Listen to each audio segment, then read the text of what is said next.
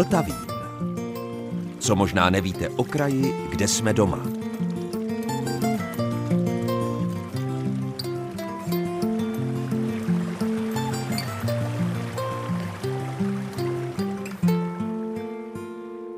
Posloucháte Český rozhlas České Budějovice, posloucháte Vltavín a dobrého dne i poslechu vám od mikrofonu přeje Zdeněk Zajíček.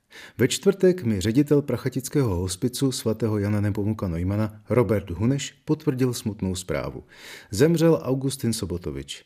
I když se narodil před 85 lety na Slovensku, Znali jej hlavně lidé z Pošumaví a především z té jižní části jižních Čech. A znali jej jako pekaře, který pekl vynikající chleba a který se svými přáteli udržoval tradici lenorského pečení chleba, ale také housek, koláčů a výborných lenorských česnokových placek v tamní veřejné peci.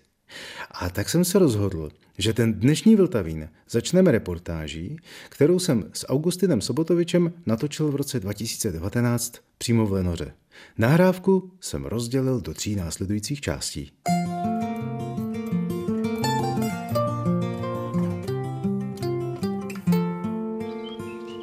Venku takhle zpívají ptáčci a pak otevřete dveře, na kterých je napsáno Velká lože pecařská Lenora a vstoupíte dovnitř do hájemství Augustina Sobotoviče. Tady se peče chleba. Dobrý den. Dobrý den. Tady se připravuje všechno na ten chlebíček náš vezdější. Ono se říká chleb náš vezdější, dej nám dnes. Ale dnes se nepeče, bude se péct sobotu 25. se bude pect a na to pečení bych rád pozval posluchače Českého rozhlasu České Budějovice, i když jako Český rozhlas České Budějovice je takovým naším mediálním partnerem, to nazvu. Takže mám velice dobré kontakty s Českým rozhlasem České Budějovice, že nad náma drží takový nějaký patronát, že to vždycky nějakým způsobem s proměnutím, že tak řeknu, omelduje v rádiu, aby lidi přišli na pečení. Ono se říká, chleb náš vezdejší, dej nám dnes. A když takhle chcete dnes péct chleba, tak ale to znamená, že už musíte mít něco připraveno ze včerejška. Ano, když eh, chci začít péct, tak eh, den předem si musím všechno připravit. Zajedno prosát všechnu mouku, kterou budu používat, namočit si nátěstek, neboli řečeno žmolek, který máme tady na válu. Tak moment, tak Přejdeme dál, přejdeme do druhé místnosti, tady je veliký vál a tady je něco jako mouka. Ano, ano. Je to těsto, které mi zbylo z předešlého pečení. To se rozdělá se žitnou moukou, nechá se uschnout, protože kvásek uchovám jako takový v suchém stavu. A den před pečením, kdybych chtěl zítra pec, dneska ráno bych to už býval musel namočit, aby to nabobtnalo. Ono se to rozkvasí krásně. Večer ještě do toho přidám vodu, mouku ještě přidám a dávám všechnu vodu najednou na celé množství chleba, který budu dělat. To je takzvaný polišový kvásek, že ta voda prokvasí a tím pomalým kvašením, které tu probíhá, se vytvoří všechny ty enzymy, které se dneska dávají chemickou cestou. Ten chlebík eh, potom má úplně jinou chuť, jinou vůni. Trochu tomu pomáhá, nebo dost tomu pomáhá i ta naše pec, která tady stojí venku. A právě tím, že se vytvoří tím pomalým kvašením, že se vytvoří ty chuťové látky, tak eh, ten chlebík je úplně o ničem jiným, než když si koupíte v obchodě chleba. Tak popojdeme dál od kvásku k těstu tady je další místnost, sklad mouky. Sklad mouky a částečně i přípravná, kde vyvaluju chlebíky na bochánky, na ošatky, které se musí předem vyprášit moukou a ještě než začneme válet chleba, tak se musí udělat těsto. Těsto se dělá to, že se přidá ještě mouka, čitná, pšeničná do toho kvásku, přidá se tam sůl, dvě deka na kilo, mouky se dává, to je bývalá česenka, podle tady jsme se učili, kdysi před 63 lety, přidám tam kmín, přidávám i trošku feniklu, ale s feniklem se musí velice opatrně, protože ten je aromatický a já ho dám radši drcenej, že ty semička toho feniklu jsou větší než kmínové a on potom ten fenikl, když tam zůstane někde z té střídce, tak ono okolo je to moc aromatické a někdo to třeba nemusí mít rád. Na ten kvásek používám teplou vodu, co održím ruku a ten kvásek pěkně si do rána, večer, když ho udělám, tak kolem 6 hodiny, do rána těch 7 hodin, on si tady pěkně pracuje a ráno zadělám to těsto. Sůl, co přidávám do těsta, nedávám mi nikdy, jak je holý kvásek na díšce, abych to nasypal tu sůl rovno, rovno do toho kvásku. Ale radši to posypu moukou, a na té mouce rozsypu tu sůl i ten kmín a pak to rozmíchám. Ta sůl, kdyby tam přišla najednou do toho kvásku, tak zůstanou tam hrudky a ono potom, když se to upeče, nevypadá to vábně, že ta hrudka se nerozpustí. A ani mašina to nemá možnost eh, rozmlátit, když se to míchá. Takže lepší je to smíchat s moukou a snáš se to potom zpracovává. Teď tady vidím, vy tady máte, vy používáte pšeničnou, žitnou nebo jenom pšeničnou, jaké mouky? Tak eh, používám čtyři druhy mouky. Žitnou, ta je tamhle v tom bílém pytli. Ano, tamhle, ano. No a tenhle ten pytel, jak jste do něho koukal, to je celozrná pšeničná mouka, takzvaná šrotová z prvního mletí. A tu přidávám do kvásku večer, když dělám kvásek, tak to tam přidávám, jako aby to obsahovalo víc vlákniny, ten chlebík. I když eh, ta chlebová mouka pšeničná obsahuje víc vlákní než hladká nebo polohrubá a hrubá. Další mouky, které tu zpracováváme, mám tu polohrubou, hrubou, hladkou.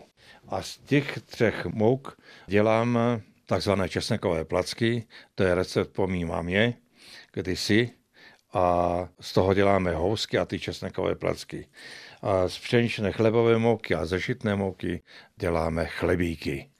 No a to těsto potom, když se zadělá na ten chleba, když nakyne, zhruba asi tak jednou nabíde to těsto na ty díži, pak se naváží těsto, vyválí se bochánky, dá se to na ošatky.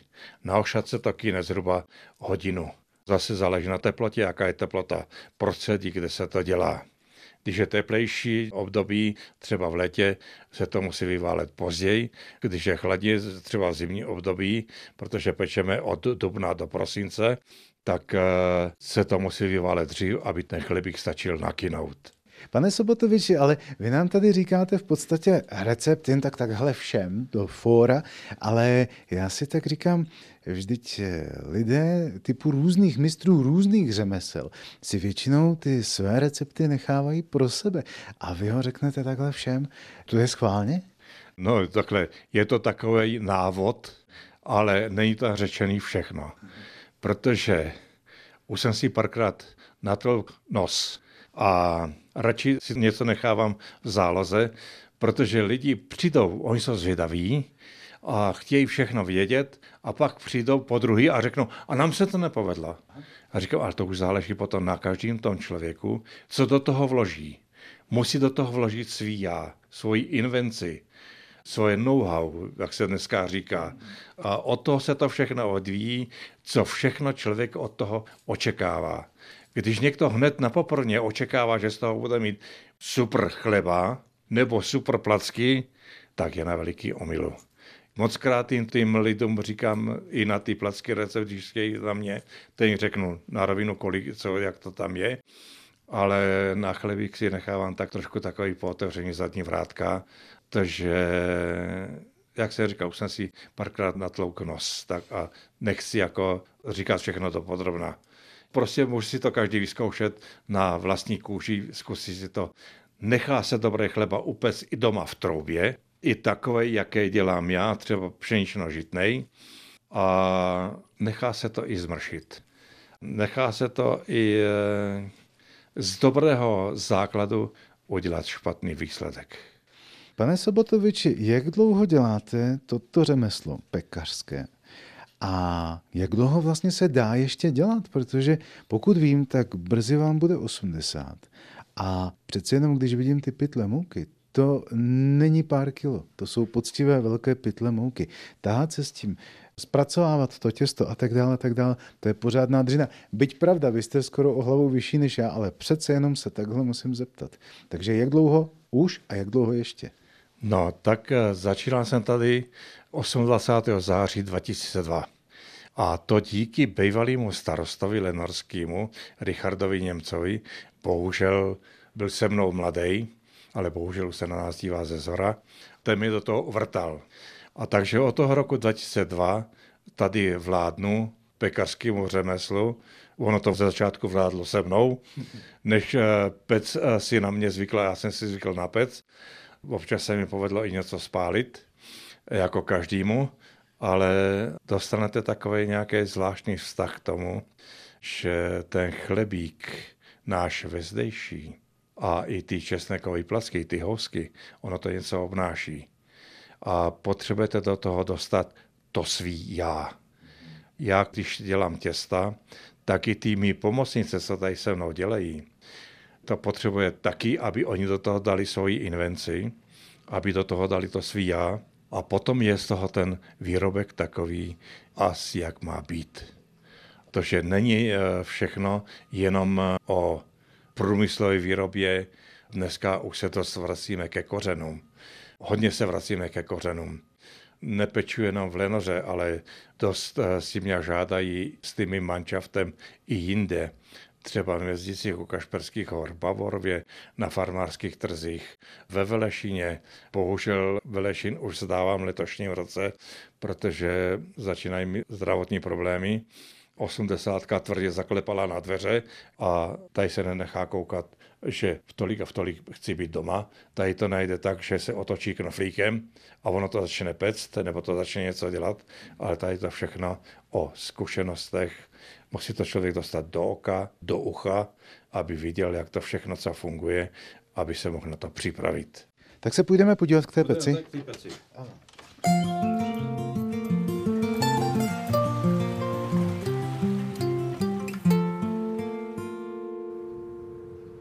Posloucháte Český rozhlas České Budějovice, posloucháte Vltavín, ve kterém se dnes s pekařem Augustinem Sobotovičem procházíme historií lenorského pečení chleba abyste viděli lenorskou pec, tak musíte k silnici a tady to vypadá něco jako, něco jako sklípek, v podstatě takový jakoby vinný sklípek, ale vinný sklípek to není. Je to střížka, oblouk, klenba a dvířka do pece. No a ty teďka otevřeme, aby jsme viděli, co je vevnitř v peci, jak to tam vypadá.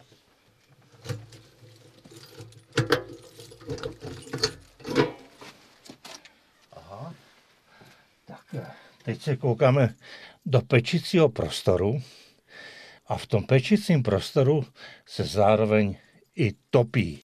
V tom pečicím prostoru se nahřívá ta pec.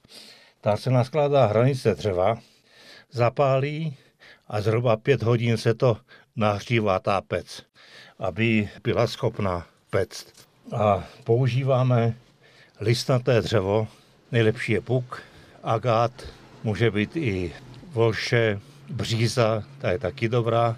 Zkrátka všechno listnatý dřevo, které se vyskytuje, výjima, vrba, jíva, to je řidké dřevo, které nedává teplotu.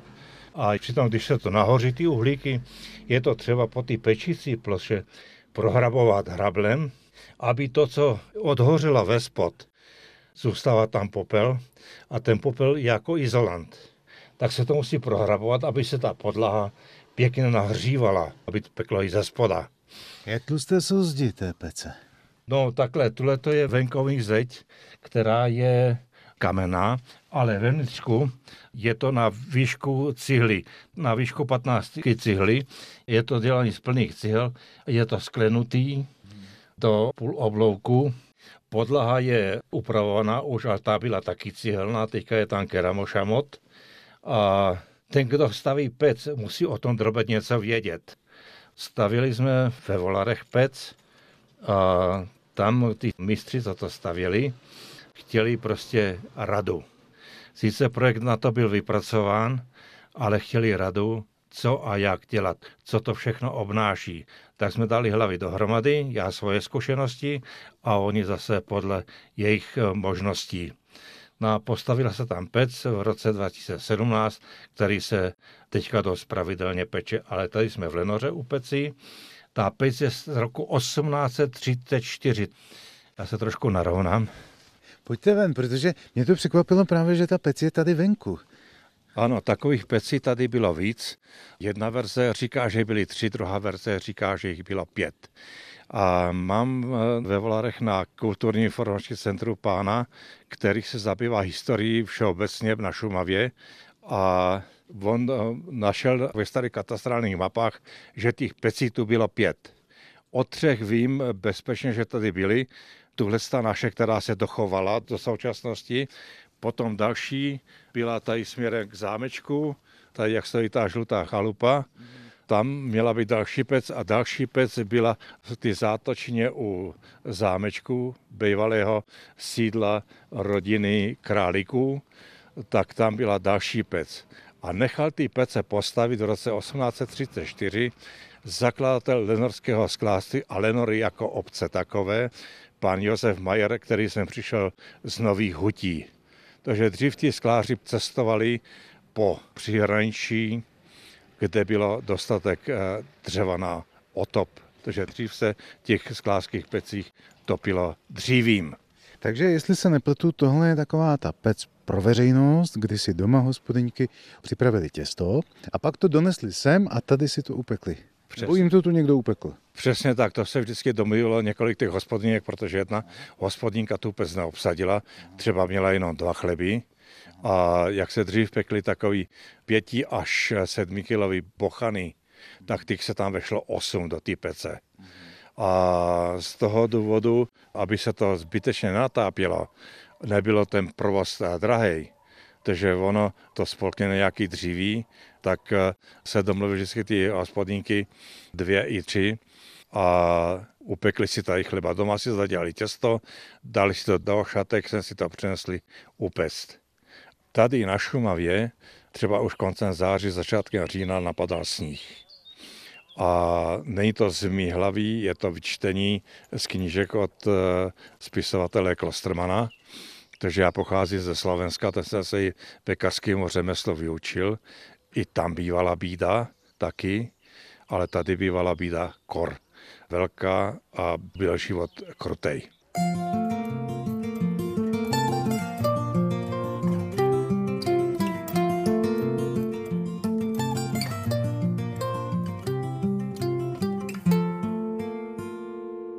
Poutníče či dělný člověče postůj, dej spočinout svým znaveným oudům, neb toto jest to jedinečné, Bohu milé místo, kde možno jest za pecí se váleti. To je úžasný nápis a najdete ho na štítu přístěnku nebo přístavku vedle Lenorské pece. To tady máte takovéhle zázemí? Jo, tady máme takové zázemí, které nechali postavit mý předchůdci. Dostáváme se trošku k současnosti už. V roce 1998 se tu sešla taková parta nadšenců. Pán Mráz, pan Žežulka. A dostali takový nápad, ten pán Žežulka to byl, nebo je Pražák, novinář, který se nějak skontaktoval s pánem Mrázem a prostě dali hlavy dohromady a založili tuhle ten spolek. A jak pan redaktor četl ten nápis, poutníče či dělní člověče postůj, to vymysleli oni, to není z mý hlavy, když založili velkoloži pecaskou, která je registrovaná od roku 2000, byla u ministerstva vnitra jako občanské združení, ale po vejty platnost eh, nového občanského zákonníku, to už jsem předělával já, jsme se museli přeměnovat na spolek. A díky tomu nápadu těch dvou pánů, pána Mráze a pána Žežulky, se obnovilo tady taková stará tradice veřejné pečení chleba. A díky ním eh, ta tradice pokračuje mým provedením, že se začínají scházet tady lidi a už čekají kolem té deváté hodiny, už jsou tu lidi, už čekají, co bude. A jsme pod přístřežkem, který nechali postavit v roce 2002 za přispění fáre z Evropské unie, na to nějaké penízky přišly, něco do toho investovala obec, taky nějaký penízky a v roce 2006 jel kamion, který se nám trefil do pece, u který jsme před chvíličkou byli. A sebral nám část krovu a potom se poscháněly penízky, obecní úřad, krajský úřad České Budějovice památkáři, protože ta pec je vedena jako technická kulturní památka. I sponzoři dali tady z hospody u Grobiana 32 tisíc, 80 tisíc přišlo z krajského úřadu, něco dala obec a něco jsme s manželkou přispěli taky, když už se tu živíme u toho, dalo by se říci, jsme přispěli taky určitou částkou peněz na to, aby se ten provoz tady udržel. A dostávám se teďka k situaci, jak už jsem prvé vzpomenul, že 80 klepe na dveře tvrdě, i zdravotní stav už místo toho, aby se lepšil, tak se horší, tak scháním nějakého takového nástupce, který by se toho ujal, kterého bych zacvičil, zaučil, aby to nepřišla v to, co se tu 20 let buduje.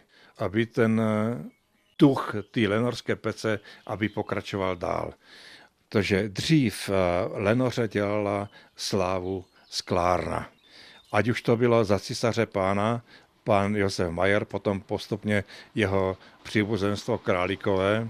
Říkám, přežila císaře pána, přežila první republiku, první válku, první republiku, přežila druhou válku, přežila socialismus, ale bohužel novodobý kapitalismus nepřežila takže od roku 1998 dělá slávu Lenoře Lenorská pec. Posloucháte Český rozhlas České Budějovice a my se teď s pekařem Augustinem Sobotovičem od Lenorské pece vrátíme zpátky do přípravny chleba.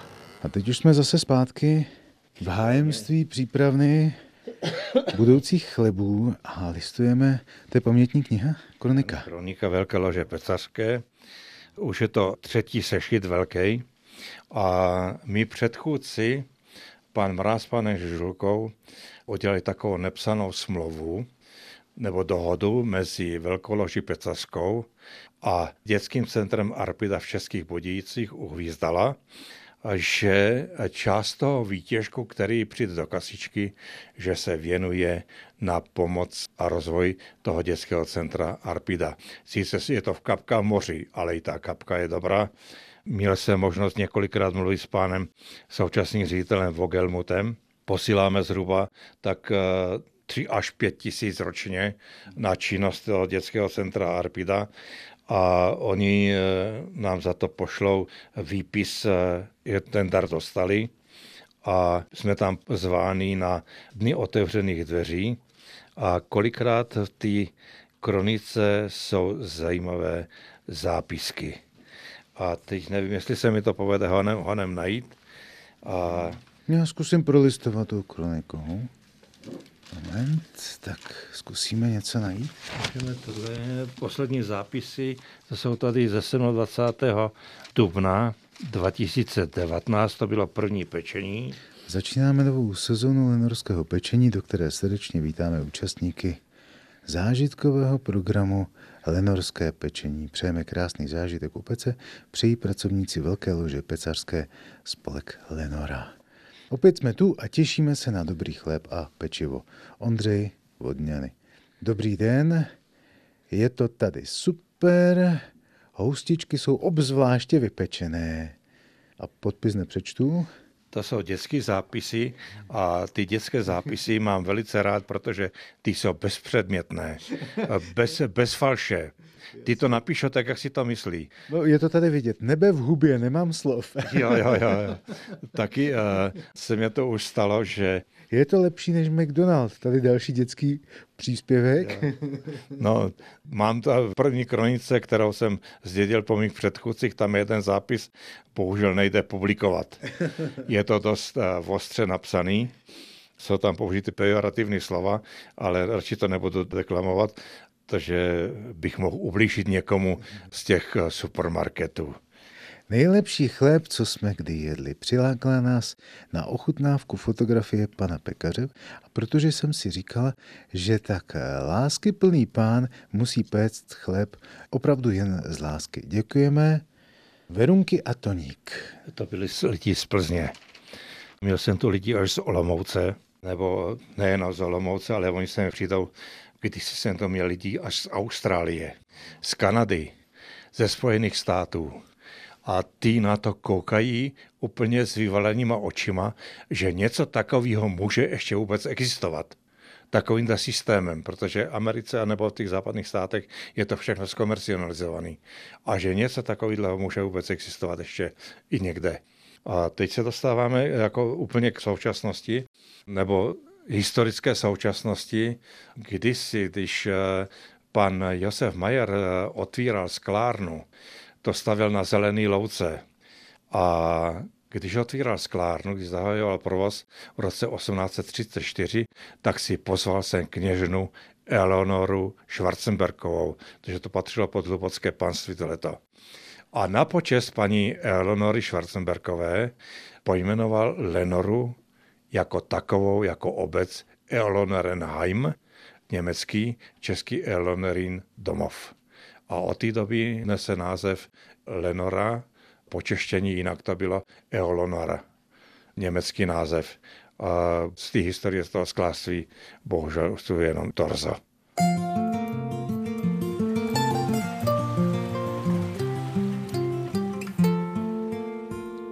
Posloucháte Vltavín, pořad Českobudějovické rozhlasové stanice. Slyšeli jste vzpomínku na Augustina Sobotoviče a teď nás v další archivní nahrávce z roku 2000 ředitel státního okresního archivu v Třeboní Václav Rameš pozve do historie jihočeských šlechtických rodů. Ačkoliv byli Černínové z Chudenic, přece jen se jejich jihočeská větev výrazně zapsala právě u nás na jihu Čech. Černínové z Chudenic patří mezi naše nejstarší jihočeské rody. O jejich velké starobilosti svědčí i původní jednoduchý erb.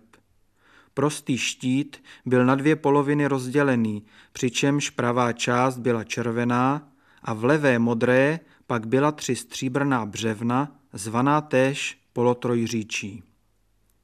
Jak stoupal význam rodu, tak úměrně s tím docházelo i k vylepšování znaku.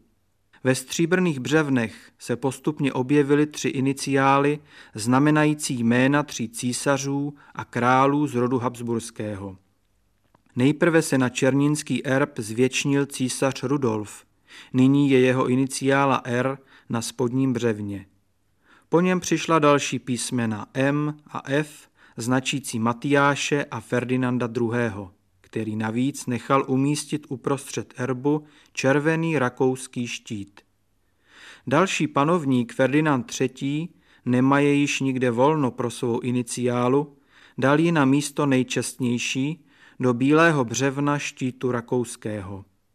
Takto vyzdoben dožil se rodový erb našich časů. O zvláštním jméně tohoto rodu se vypravuje několik legend. Jedna hovoří o tom, že jeden z předků byl velmi tmavé pleti a od něho Žerod vzal své jméno. Jiná naopak tvrdí, že vše se vztahuje k dávné události, kdy byly naše země napadeny bavorským vojskem. Tehdy bylo přepadeno i sídlo tohoto rodu a všichni jeho členové padli tomuto útoku za oběť. Jen jeden malý chlapec se schoval v krbu a když odtud později vylezl, byl celý umouněný. Chůva, která jej spatřila, zvolala radostně. Chudinec, ach jak je černý, Bůh nám tebe zachovej, aby si někdy zase byl pánem naším milostivým. A tak prý dostal jméno první Černín a jeho sídlo Chudenice. Legenda je věc jedna a historie druhá. Dnes již nikdo nezjistí, jak to tehdy bylo. Ani samotný původ rodu není příliš jasný, František Palacký se domníval, že jsou odvozeni od drslaviců. Naopak Bohuslav Balbín tvrdil, že rodová posloupnost se vyne až k Jindřichovi Znojemskému, což byl dokonce přemyslovec. Jisté je, že nejstarší rodový doklad se váže k chudenicům u Klatov a je až z úctyhodného 12. století.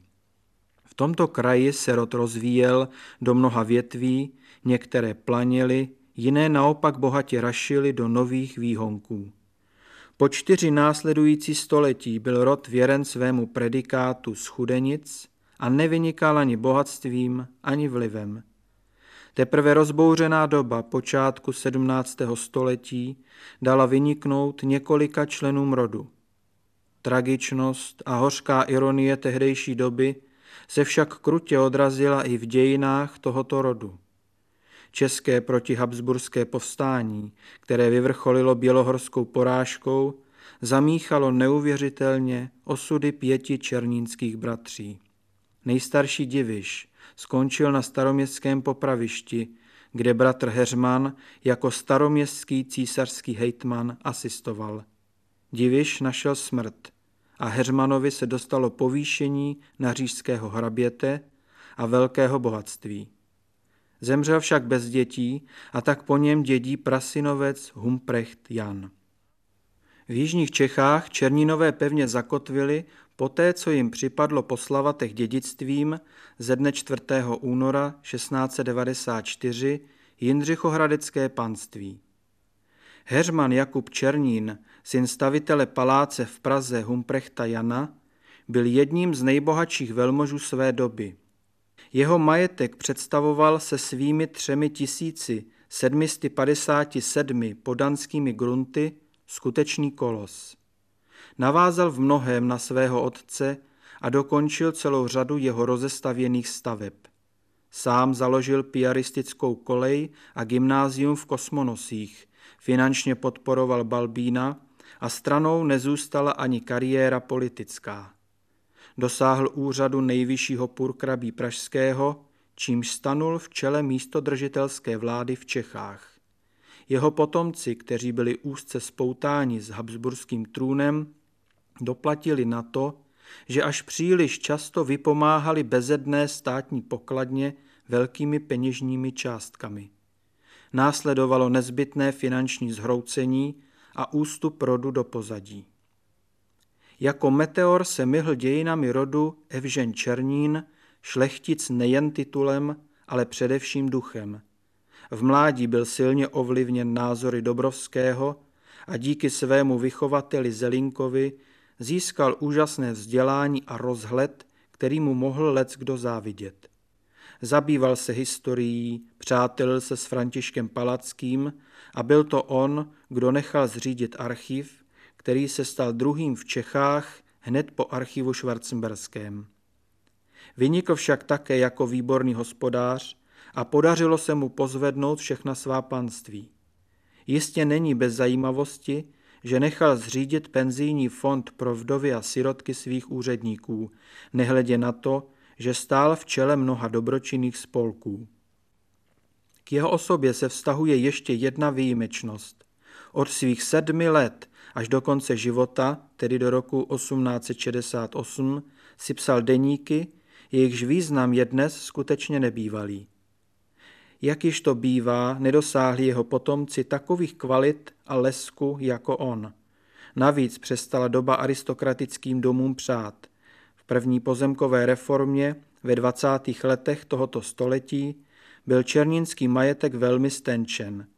Z 11 tisíc hektarů zůstaly pouhé 2 tisíce, které nakonec podlehly v roce 1945 spolu s veškerým majetkem konfiskaci.